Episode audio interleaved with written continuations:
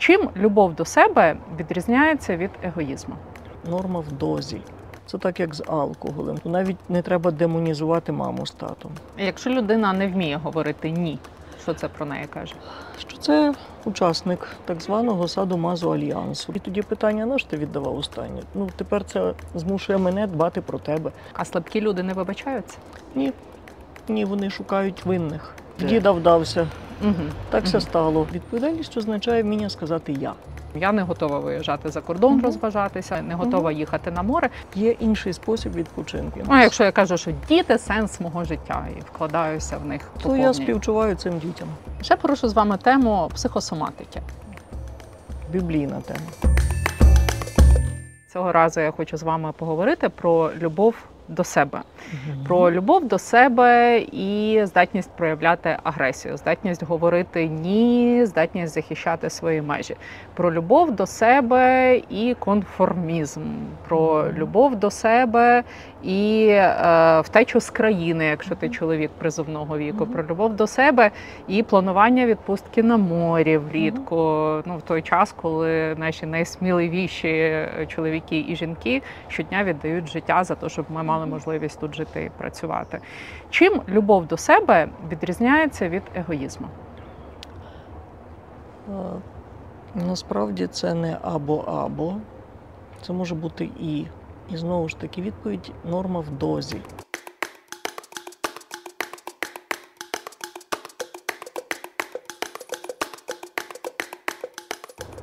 Норма в дозі. Чому? Тому що є моя індивідуальна частина. Пам'ятаєте, я казала, людина має два слова, які її формують. Одне слово – універсальність, і це робить нас однаковісінькими. Однаковісінькими зі всіма 8 мільярдами на планеті. Але друге слово називається унікальність, і це робить мене неповторним. І ось цей баланс унікальності і універсальності буде означати моя особистість, мій рівень розвитку, мої цінності, мої вибори, мої пріоритети і все решта. І якщо моя ось ця така універсальна частина регламентується соціальними нормами і правилами, то моя унікальна частина – це там, де вибір роблю я сам. Так? Тобто, ну ось, всім треба зупинятись на зелене світло йти, а на червоне стояти на пішохідних переходах. Чи справді всі люди так робитимуть? Ні. Хто буде вирішувати, зупинятись чи йти? Людина. Так, тобто суспільство каже «стій», але людина вирішує не стояти. Суспільство каже «люби рідну землю», але вирішувати, любити чи не любити буде хто? Людина і як любити. І як любити теж. Тому ось ця наша універсальна частина – це там, де Божі заповіді, це там, де правила, і це там, де все, що означає процес соціалізації. Ми вже казали, і є два важеля соціального впливу – почуття провини і почуття сорому. Але там, де є моя унікальна частина, це той вибір, який робитиму я. Тобто, пам'ятаєте, ми вже цитували Жана-Поля Сартра, не так важливо, що зробили з вами інші, як те, що ви зробите з тим, що зробили з вами інші. І тому моя власна відповідальність за мій вибір робить мене автором свого життя. Я вибираю порушувати існуючі правила. Чому ні? Але що ти повинен зробити? Мати на увазі, що за цей вибір ти можеш заплатити, наприклад, травматологію. Так? Ну, ти побіг на червоне світло, це твій вибір, твій. Але правило вчить, що червоне світло означає небезпеку. Так само тут. Війна, де люди віддають своє життя, захищаючи рідну землю, це теж щось, що стосується всієї нашої країни і всіх наших людей. Але хтось з них піде на фронт, хтось з них буде в тилу працювати на безпеку і на перемогу, хтось втіче, хтось буде торгувати гуманітарною допомогою або камуфляжами, або бронежилетами. І все це буде стосуватись кого? Саме цієї особи, саме цієї людини. Тому, якщо ми говоримо взагалі про егоїзм як концепцію, так, турботи про себе, то в нормі це так, як з алкоголем, це так, як з будь-яким феноменом. Ось ніж це погано чи добре? Це ніяк. Залежно для чого використовувати. Так, власне, тому що ножем можна чистити яблуко дитині і різати шлюбний торт, а можна забити людину. І тоді це буде знаряддя вбивства, а тут це буде знаряддя щастя. Ось всякі інші будь-які явища. Будь-які явища. Доброта – це добре чи погано? Ну, ніби так як подивитися відразу, то все гаразд. Але чи є добрі люди, які віддають останнє, очікуючи, що потім має хтось робити так для них? І тоді питання, на що ти віддавав останнє? Ну, тепер це змушує мене дбати про тебе. А якби ти так не зробив, то мені не треба було би дбати про тебе і так далі, і так далі. Тому будь-яка наша дія має наслідки. Наслідки означають ціна вибору. Дитина до якогось віку, ми вже казали, має ось це магічне мислення і такий егоцентризм. Так? Угу. Чому? Це порятунок психіки для того, щоб дитина компенсувала свою обмеженість, можливості, які є дуже-дуже вузькими, свою залежність, свою безпомічність і так далі. І тому вона трактує інших як об'єкти. Так, інші – це ті, хто мають зробити мені добре. Чому? Бо я сам не дуже можу зробити собі добре, і тоді мені потрібен хтось. Але якщо ця дитяча пора розвитку особистості закінчується, то з'являється наступний рівень розвитку. Так, і ось там вже ці всі провина, совість, мораль працюють як ті умови, які мені допомагають робити мій вибір. І ту ціну, яку я маю за цей вибір платити, я також зважую. Якщо я не дорозвинувся до цієї зрілої моральної особистості, яка є вищого рівня розвитку, яка керується, повторюю ще раз, не тільки власними потребами добра і зла, але соціально ціннісними, важливими, тими, де присутні інші люди, тими, де присутні не тільки мої егоїстичні, інстинктивні якісь бажання, але ще мої соціальні бажання, ще мої духовні бажання, ще не тільки бажання мої, але й інших людей. Тобто людина, яка краде, вона цілком в порядку з собою. Якщо в неї немає сумління, то їй добре, вона себе любить. Так. Вона дивиться в дзеркало і усміхається своєму відображенню. Так. Щасливо. Але, повторюю ще раз, чи всі люди досягнуть однакового рівня розвитку? Ні. Все. Залежить це від дуже багатьох чинників. Від дуже багатьох. І коли ми кажемо про, до прикладу, те, що формує особистість, то навіть не треба демонізувати маму з татом. Тому що чинників, які формують особистість, біля 200. Угу. Тобто це умови народження, це матеріальні можливості світу, який її оточував, це походження, це рівень розвитку батьківської пари, це благополуччя сімейних відносин, це час, коли вона формується. Ну, тобто 200 чинників формують особистість. Угу. Якщо говорити про цю вищу істину, любов до себе, в чому вона проявляється? Ну, я спробую сказати так доволі прагматично.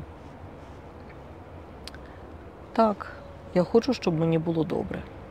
Але для того, щоб мені було добре, мені не вистачить тільки ібіци. Для того, щоб мені було добре, треба, щоб моя країна перемогла. Для того, щоб мені було добре, треба, щоб я допомагав іншим перемогти, якщо я не можу робити цього, взявши зброю до рук. Для того, щоб мені було добре, треба, щоб у моїй країні не було корупції. І тоді мені буде добре. Ну, це егоїзм, це я не для когось роблю. Ні, це я для себе роблю. Але я роблю своє добре, погоджуючись з ось цими правилами добра і зла, погоджуючись з законами моралі. Угу.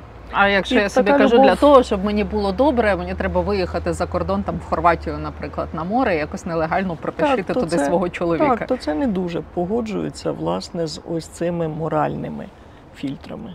Розумієте? Тому що коли йде війна, це не означає, що треба прямо сидіти і посипати голову попелом зранку до вечора. Ми про це казали. Навіть самі вояки, вони підкреслюють, що ми воюємо не для того, щоб ви тут плакали і вили, ми воюємо не для того, щоб ви ридали і страждали. Але, знову ж таки, ну і не для того, щоб в цей час корупціонери заробляли свої мільйони.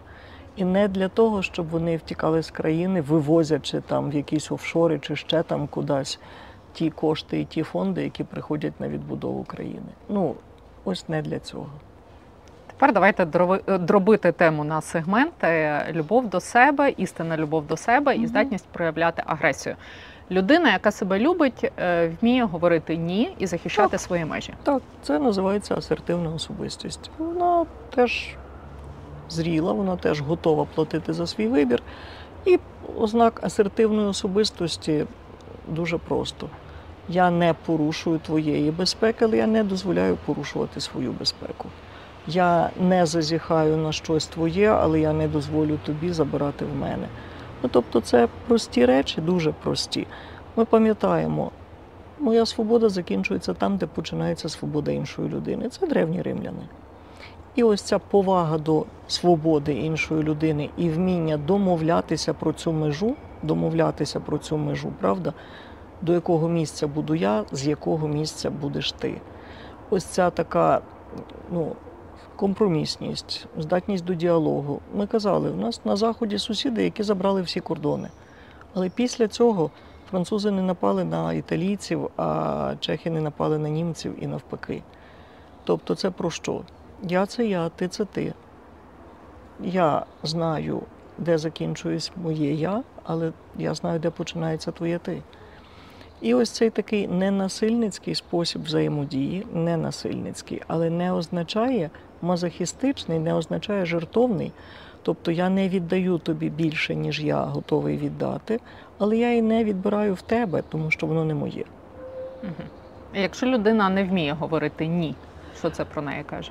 Що це учасник так званого садомазо-альянсу, так? Або насильницько-жертовних стосунків.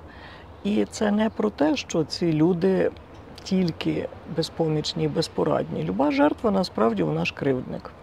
Тому що свята жінка-алкоголіка, яка потерпає, страждає і втікає від нього по цілому селу, бо він жене зі сокирою, це сьогодні його зірковий час, але завтра буде її зірковий час, тому що вона що буде казати? Його пиляти буде. Так, я з тобою розведусь. Вона перетвориться на переслідувача за трикутником Карпмана. Так, вона тепер буде ось тим насильником, ось цим агресором, який буде викликати почуття провини в нього. І цей пінг-понг виною, це абсолютне таке перекидування провини, в них навіть фрази однакові. Ти, а ти, ти, а ти.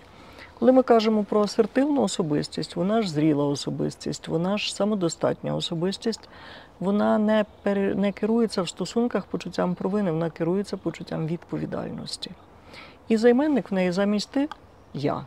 Так? І тоді це «я не дозволю зі собою так чинити», «я не буду на це погоджуватись» або «ти такий-сякий, ти така-сяка». Можна казати у відповідь «а ти такий», а можна казати «я думаю інакше». Я думаю інакше. От ви сказали про відповідальність, і я згадала Фройда, його фразу, що більшість не прагне свободи, тому що свобода передбачає відповідальність. Так, а більшість слушно. Не прагне відповідальності. Абсолютно, і це якраз і є місце відповіді на всі ваші попередні питання. Угу. Вибір і ціна. Ціна – це відповідальність. Тобто мати владу я хочу, брати відповідальність за владу не буду. Тобто зріла людина не може бути в співзалежних стосунках? Так, вона є, повторюю ще раз, автором свого життя, але вона не завдає кривди іншим.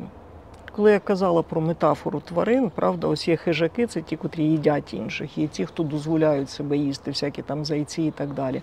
Але є бик, є слон. Він не хижак, він їсть банани і траву.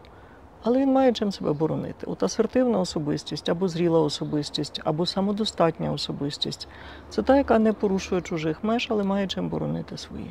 А чи любить себе людина, яка живе з чоловіком, від якого в неї там зуби вже зводить, яка залишається з ним через те, що він батько моїх дітей, чи він забезпечує сім'ю? Чи от відчуває вона любов до себе в цій ситуації? Жертва завжди має свої вигоди в своїй жертовності. Вигоди має, а любов до себе вона має? Ні, вона не знає іншого себе. Вона знає себе страдаючого. Або вона знає себе страдаючу. Вона знає себе, є таке поняття в психології, так, комплекс завченої безпорадності. Ось, на жаль, цей комплекс завченої безпорадності теж був великою частиною нашої історії. Угу. Ми казали, з одної диктатури ми опинялися в іншій диктатурі, і якихось особливих таких протестів, соціально-визвольних революцій, великих масштабів, починаючи з часів Парижської комуни чи Ліонського повстання ткачів і так далі, наша історія не дуже знала, але з іншого боку наша історія і мала свою козаччину, і мала свою Січ, і мала свої інші прояви автономії і незалежності. Більше того, навіть якщо ми дивимося на ось це наше розташування, правда ж? З того боку, на сході, в нас сусіди, і це рабовласницький лад, імперія, диктатура, байдуже, але це там, де розраховують на царя, на диктатора, на імперію для власних потреб. З другого боку, в нас демократія, Шенгенська зона, і це там, де править хто? Закон. Там править диктатор, там править закон. На кого розраховують наші люди? Ну, вже тепер на себе. Завшина безпорадність залишилася з тими, хто хоче відновлення Союзу. Це правда. Це правда. Країна ніби не правова, тому розраховувати на правову захищеність не було підстав. Царя скинули, збудували незалежну, суверенну, вільну, ми казали, де взявся гарант. 20 років з головних телеекранів країни посилав будь-які діючі уряди, відомо куди.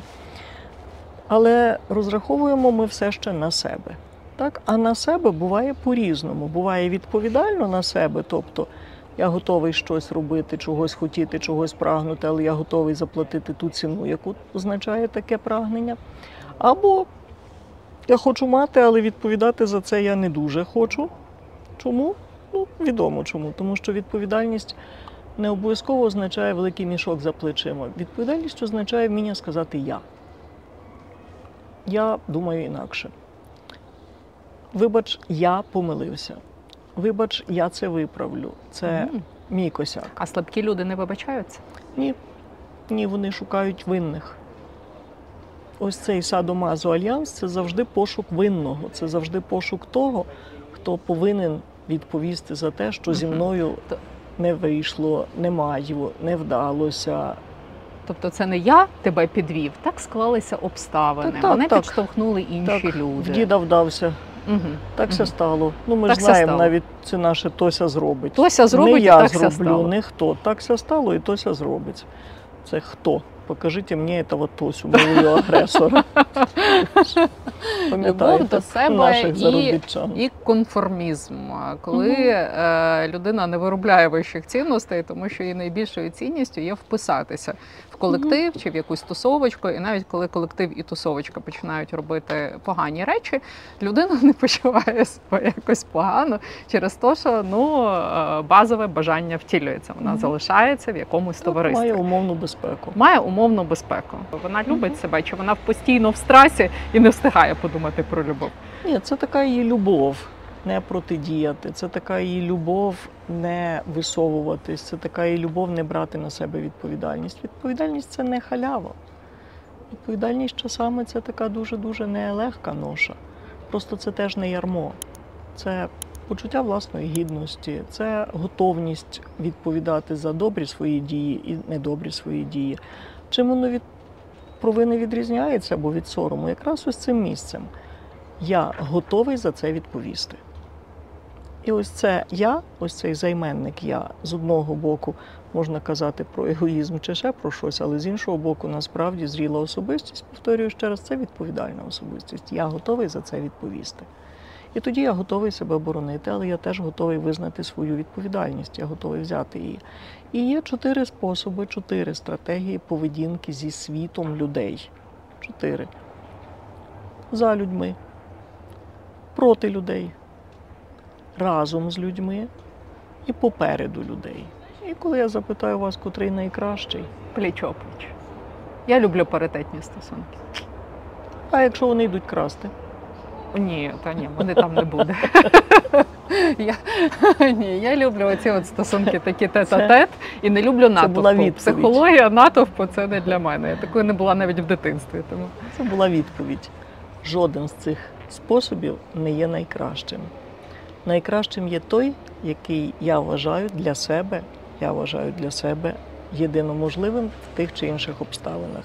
Тому що якщо йдуть на фронт, то за людьми може означати правильне рішення. Так, вони і я так, також. Разом з людьми. Але якщо йдуть красти, або якщо йдуть, чинити злочин, то бути разом з людьми, а ви питаєте про конформізм, означає бути конформістом і теж піти чинити злочин. І тоді якою буде правильна стратегія зрілої особистості? Проти людей. Тому що вони йдуть красти. І я буду проти. Чи це буде легко? Ні. Нонконформізм – це теж те, що має свою ціну. але це буде мій вибір. Любов до себе і війна. І я підведуся до цієї теми в такий спосіб, що там от кілька днів тому моя подруга, однокласниця, відзначала 45 років. Я її питаю: Галка, святкувати будеш? Вона мені відписала: як я можу святкувати, коли щодня матері ховають своїх синів. Мені дуже сподобалася ця відповідь. От я зворушилася, я відчула, як виросла моя однокласниця з тих часів, коли ми ходили в школу. І мені це було дуже приємно. З іншого боку, я знаю дуже багато випадків, коли люди ні в чому собі не відмовляють, просто не постять фоточки на Фейсбуці і в Інстаграмі. Ну, це любов до себе, знак дорівнює егоїзм, напевно, такий чистий. Ну, це теж про вибір і про ціну, тому що якщо я вибираю святкувати, там, не знаю, робити ще щось такого, що йде в дисонанс, що не йде в унісон, до прикладу, з військовими обставинами, подіями і так далі, то я повинен бути готовий, що це можуть засудити, що це може бути протрактовано як аморально, правда ж? І тоді я повинен бути готовий за це заплатити тим, що я буду засуджений.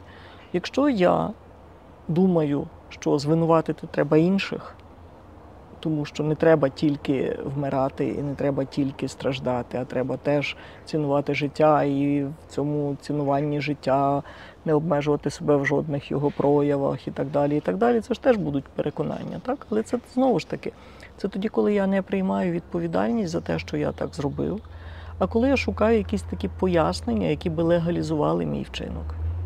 А це все одно про уникання відповідальності. Коли от в наш час хороші люди, в принципі, які українці, патріоти, ненавидять росіян, але планують відпустку за кордоном і на морі. Я знаю таких сімей з такими дітьми, які справді планують туди їхати, попросту, щоб ті діти, так як ви самі кажете, хоча б виспалися або якось там дійсно оздоровилися, бо вони в тому ж Києві чи в якихось інших містах доволі в напруженому житті живуть вже другий рік. Але це якраз ті сім'ї, які не будуть там виставляти якихось там фоточок в Фейсбуці чи шикувати, чи демонструвати. А чоловіків своїх вони протягнуть з собою, яким не можна виїжджати? Ні, як правило, ті, про кого я кажу, це ті, в кого чоловіки або працюють, або воюють.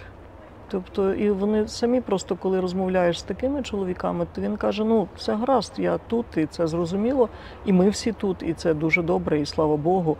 Але так якби діти можуть мати відпочинок, тому що тут це буде те саме, просто, до прикладу, добре, ми не знаємо, скільки сирен буде тої ночі, ми не знаємо, скільки сирен буде наступної ночі. Якщо мене дратує, якщо з ними поїдуть чоловіки. Так, от як зараз, що купа в Європі наших чоловіків, поруч з українськими жінками, які втікали від війни.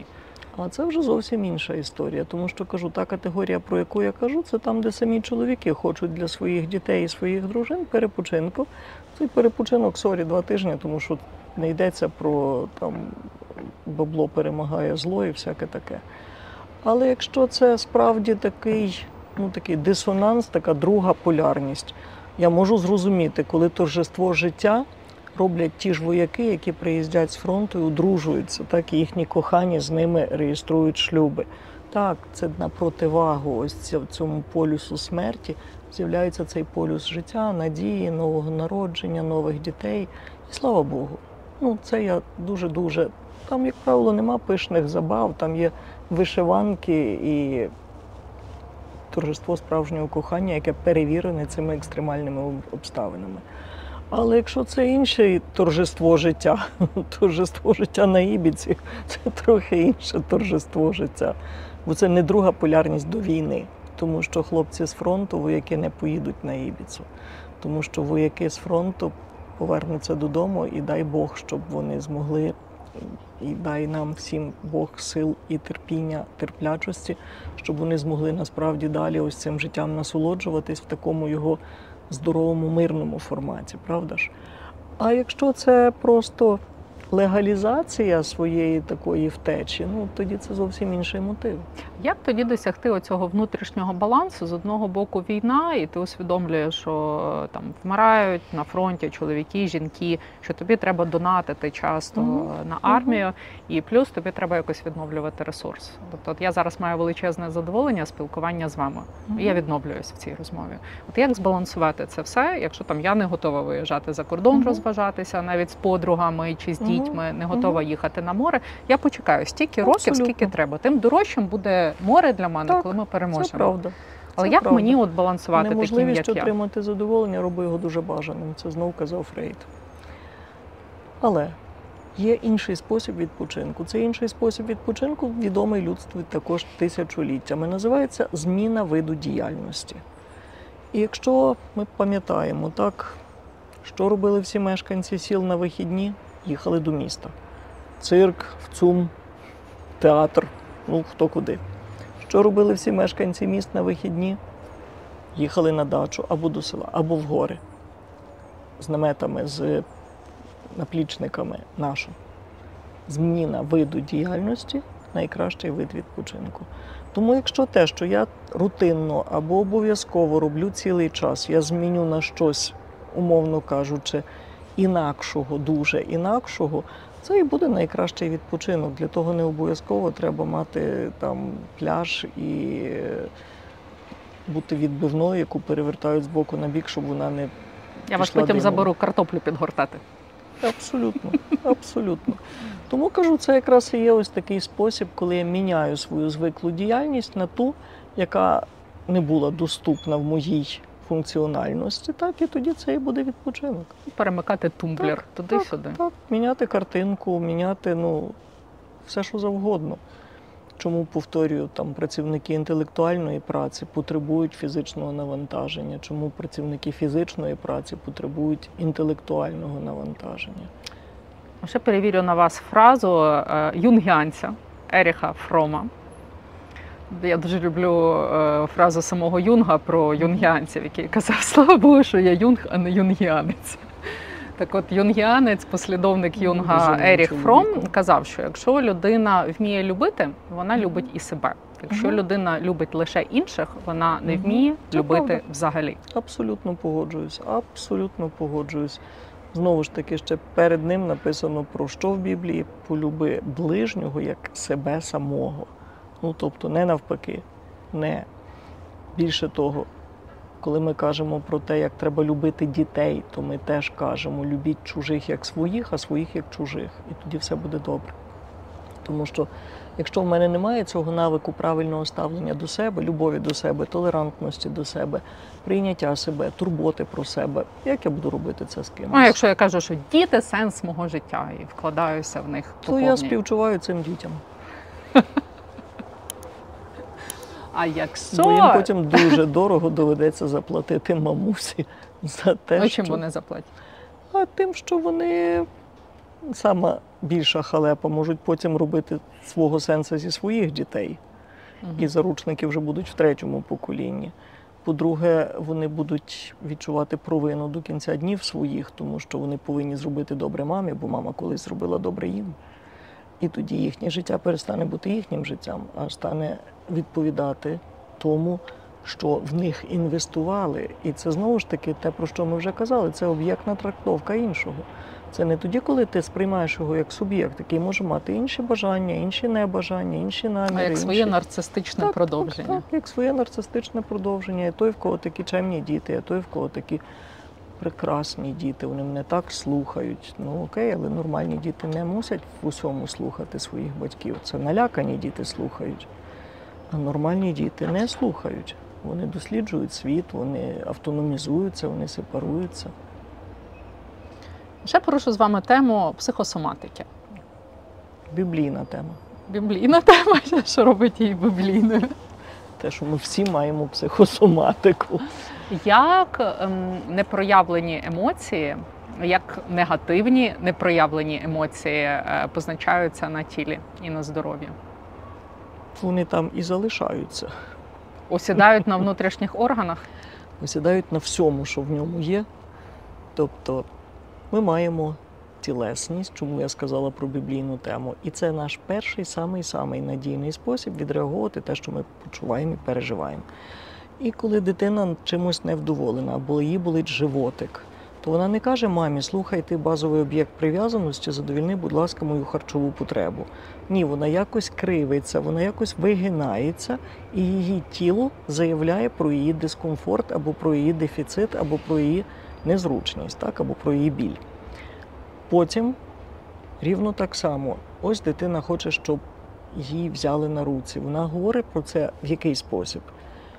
Вона просто плаче голосно-голосно і відчайдушно-відчайдушно. Якщо її не беруть на руці, то вона робитиме це ще інтенсивніше. Але якщо її потреба все одно не буде задоволена, то далі є два варіанти. Або її горло буде перенапруженим, так?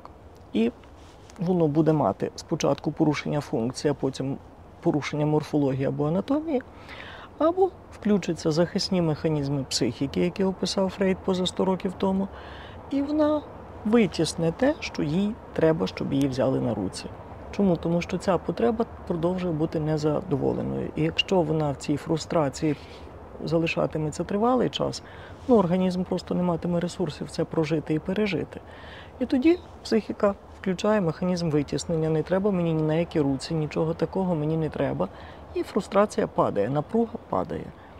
Тому тілесне відреаговування – це абсолютно рефлекторний, абсолютно природний спосіб відреаговування будь-яких проблем, з якими зустрічається людина.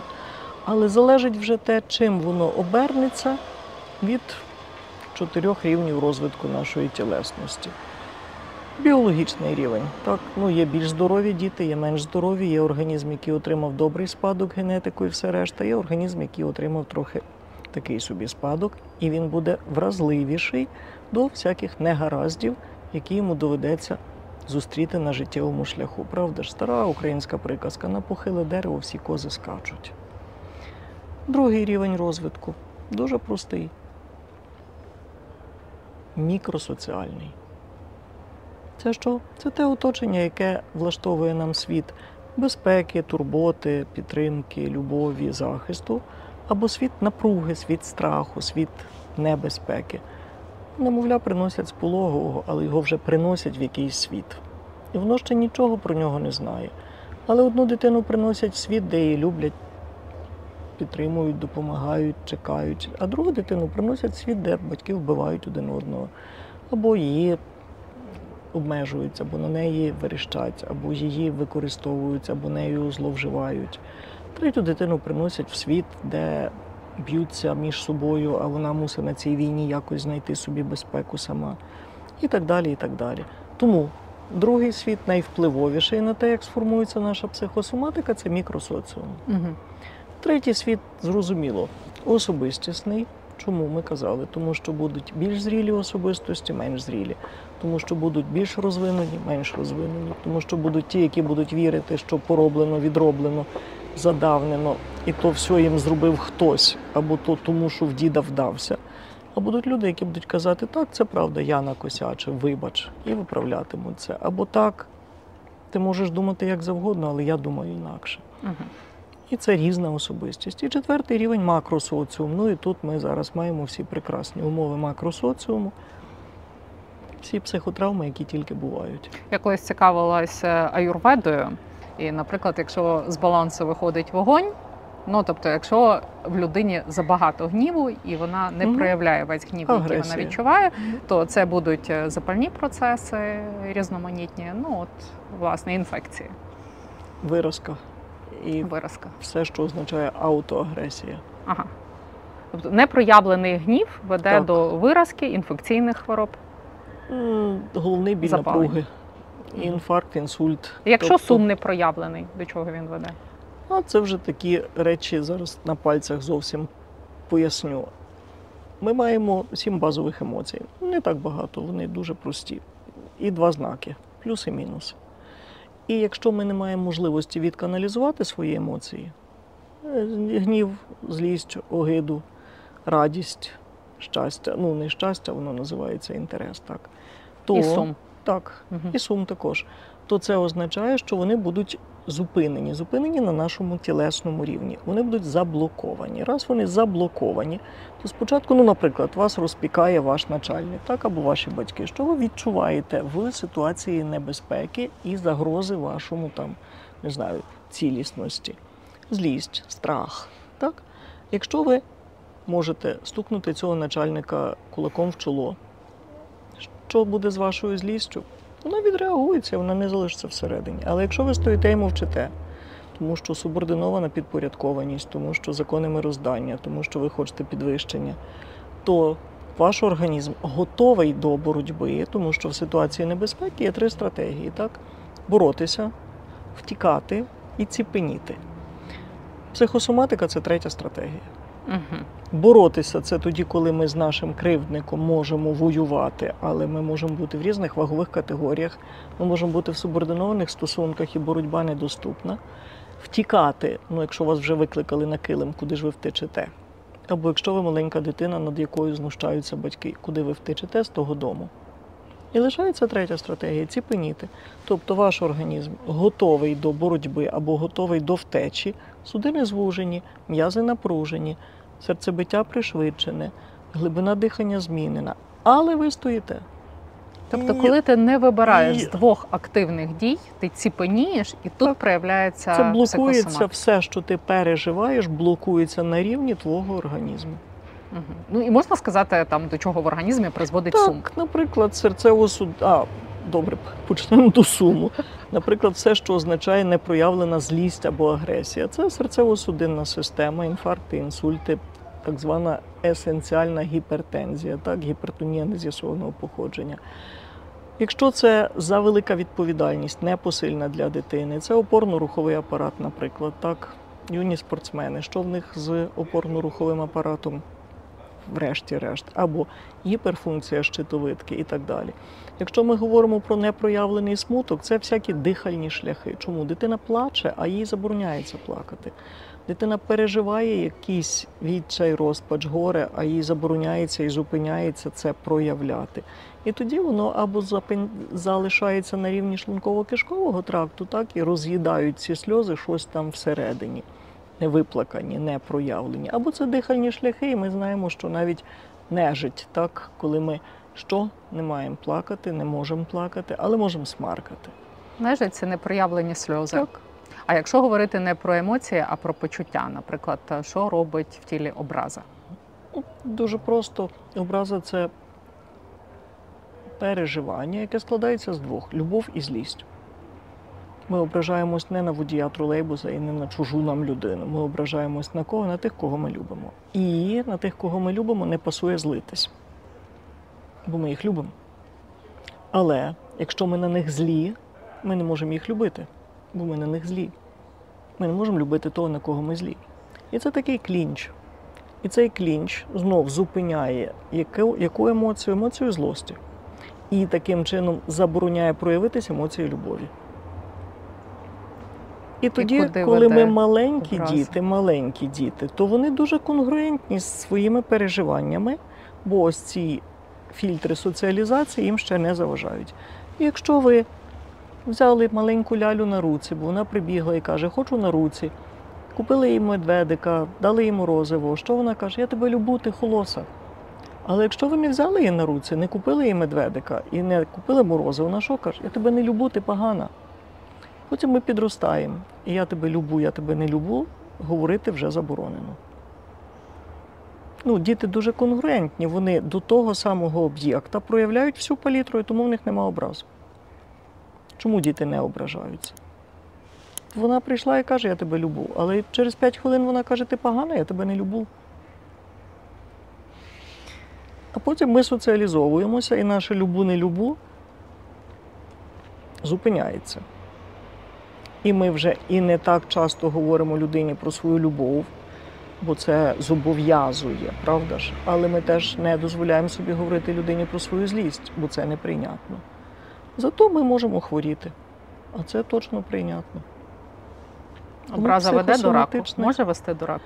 Так, це одна з версій психосоматичного походження онкозахворювань. Це така бо ми знаємо, що це аутоімунне захворювання, так? Це тоді, коли я вбиваю себе через те, що так якби не заслуговую на те, чого мені не дісталось.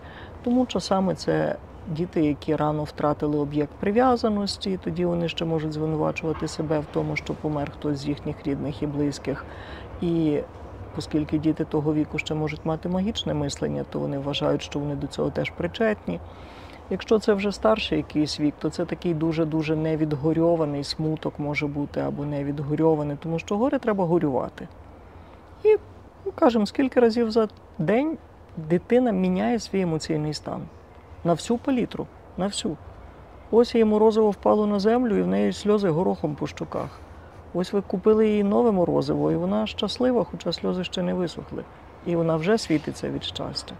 А потім ця експресивність, ця така конгруентність емоційна фільтрується дрес-кодами, протоколами, соціальними нормами, правильною поведінкою, неправильною поведінкою, прийнятною, неприйнятною. І зупиняються всі наші переживання і почуття на чому? На нашому тілі. І останнє питання. Чи пов'язана любов до себе з відповіддю на питання, для чого я живу? В чому сенс конкретно мого життя? Ну так, просто кожен з нас відповість собі на це питання в свій спосіб. І якщо зовсім засадничо, то головна цінність життя – це саме життя.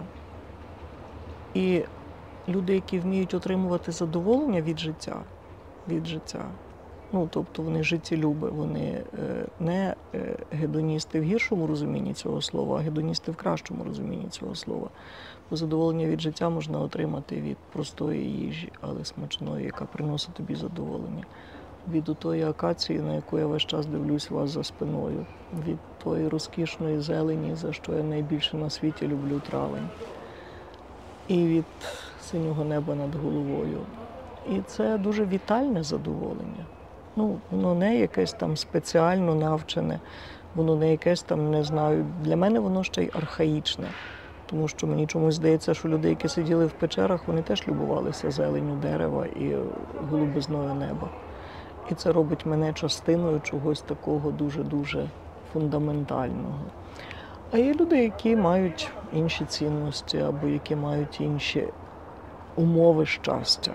Пам'ятаєте, ми казали, можна бути щасливим пастухом, який грає на супілці своїм вівцям в горах передвічних, живе в хаті, яку він збудував своїми руками, має своїх 6 дітей і є абсолютно щасливий в своїй злагоді зі світом і з собою.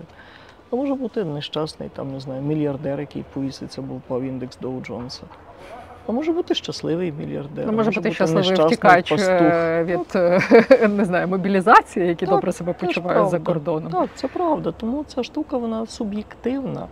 Але, повторюю, весь час будемо говорити одне й те саме. Людина є унікальна, і це про суб'єктивність, але теж універсальна, і це про її соціалізацію, і це про її соціалізованість. І коли ми говоримо, знову ж таки, про те, що ще Арістотель казав, що людина – соціальна тварина, то одна наша частина – це тваринна частина, але інша наша частина – це соціальна частина. І от в цій соціальній частині живе сумління. Абсолютно.